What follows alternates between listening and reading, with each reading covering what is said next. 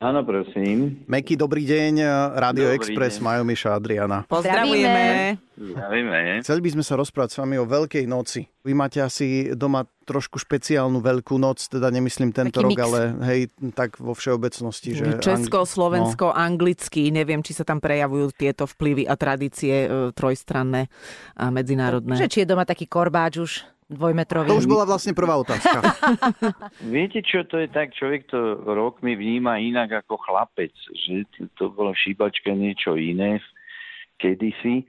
Keď mám ale zaspomínať, tak jedna taká komická príhoda je z úplne raného môjho detstva, keď sme bývali ešte v centre mesta na Gunduličovej ulici, tak sme mali domovníka, pána Vargu, a jedného dňa ráno zazvonil a mama išla otvoriť, ale to bolo naozaj vtedy, keď ona prišla v podstate, dá sa povedať, čerstvo z Londýna, takže mohla byť tak 4-5 rokov na Slovensku a Angličania sa aj tak pomalšie učia ten jazyk tej krajiny, v ktorej sú, alebo aj tie zvyky, takže nebola zorientovaná. Otvorila dvere a on na ňu vylial vedro vody. A ona utekala, ja som tam bol malý chlapček, koľko som mal, 5 rokov, neviem, proste som tam stál a teraz ona utekala za mnou, že sused zbláznil, alebo niečo také mama hovorila. Bola hlboko presvedčená, že niečo sa mu stalo a vylial na ňu vedro vody. A keby Ale ešte nevedel, došiel s takým mošusom. Áno, to boli ešte také tie echt zvyky, viete, že nie nejaký formáčik decentný a voňavka a tak ďalej. Takže toto je moja taká spomienka tohto nedorozumenia, keď ste to postavili do tohto, že ale inak by som to české, alebo pražské, bratislavské, alebo slovenské nerozlišoval príliš, to je vlastne to isté. Ale samozrejme teraz už, keď človek je trochu starší, tak všetko tak intelektualizuje a ja tak sa pozerám na tento sviatok trochu inak. Myslím na tých našich predkov, na tých dávnych predkov, ktorí nemali radiátor, nemali elektrínu a plno výmožeností. Pre nich návrat jary, to muselo byť niečo fantastické, keď sa znovu oteplilo, slnko vyšlo, príroda bola prívetivejšia.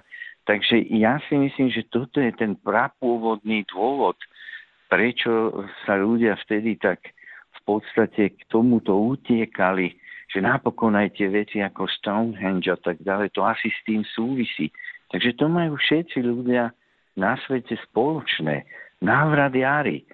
A my to máme teraz také trochu iné, pretože žijeme v takej inej dobe teraz. No. no. aj toto je na vnímanie, taký sme citlivejší. Ale predsa len tá jar prichádza aj teraz a aj v tejto ťažkej dobe tých e, pár teplých dní vie potešiť. Vy cítite v sebe také nabudenie, aj tvorivé a životné a príchod energie s týmto pekným počasím?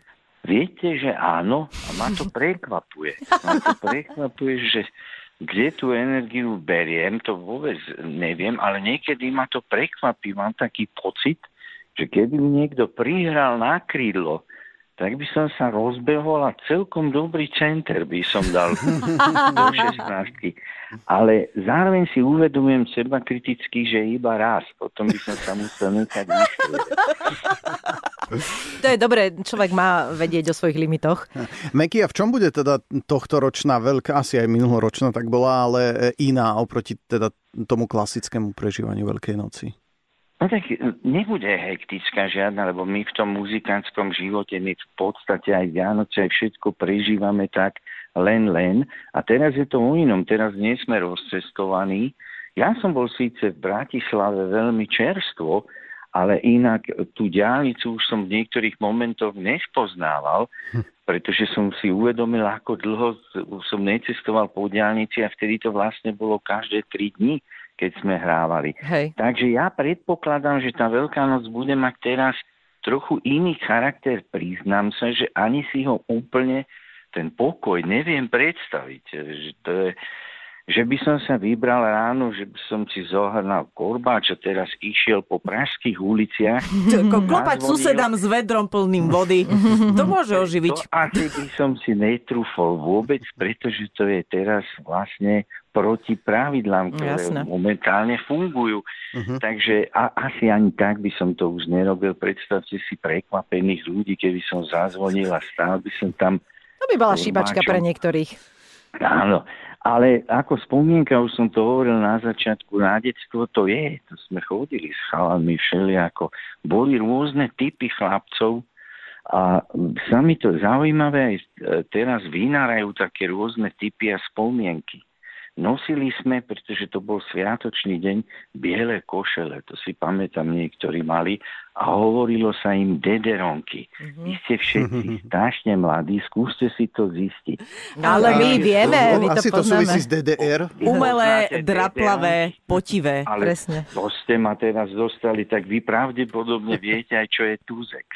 Samozrejme. Samozrejme. Žiaľ, žiaľ, už až taký mladý, Až taký aby sme mladý nie nevedeli, sme, nie no. sme. No.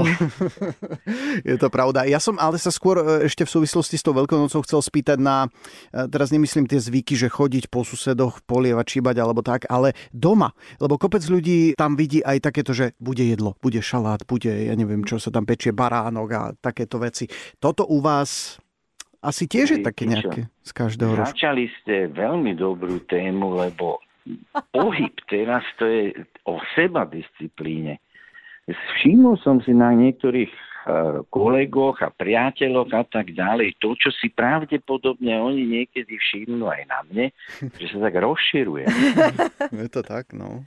Takže treba sa držať trošku, uh, uh, kladie to väčšie nároky. Možno, že by som mal nastúpiť nejaký fotbalový zápas a preveriť si všetky tieto veci, ale inak snažím sa napríklad chodiť. Mhm. To áno, tu sa snažím, aby som sa nerozširoval.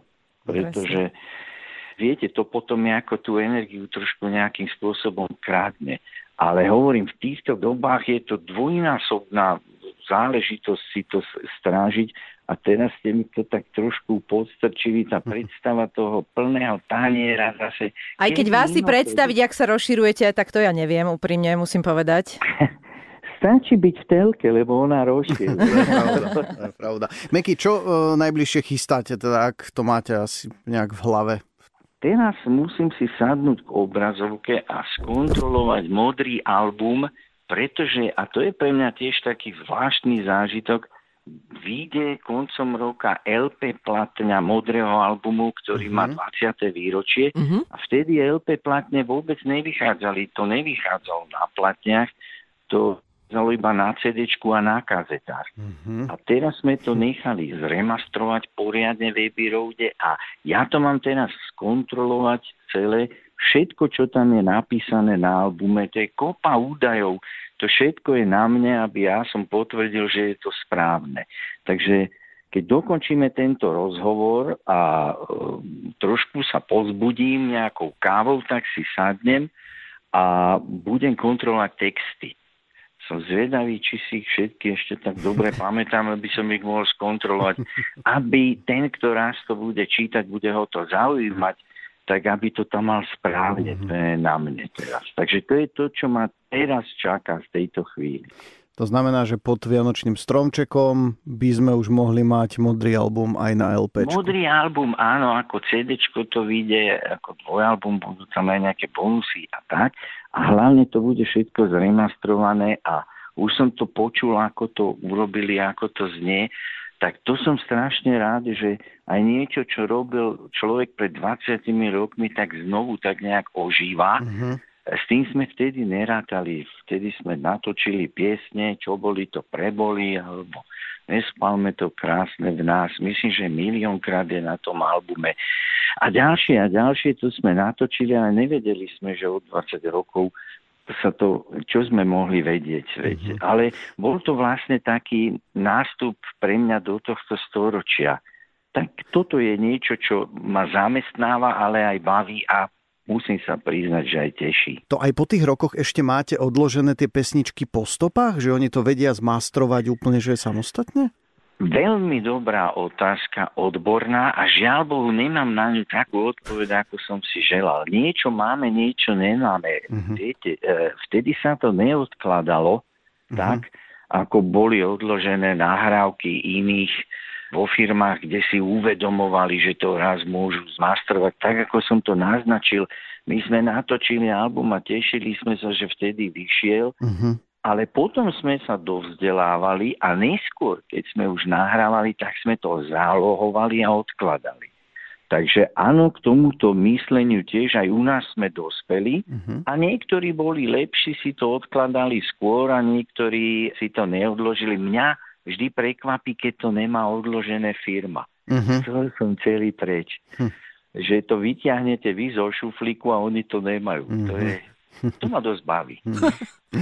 Meky, ďakujeme veľmi pekne za váš čas. Určite sa nepočujeme naposledy a zase, keď potom bude niečo aktuálne, tak si veľmi radi s vami zavoláme. Ďakujeme veľmi pekne, veľmi nás tešilo, bol to príjemné ako vždy, vtipné ako vždy. Všetko dobre prajeme.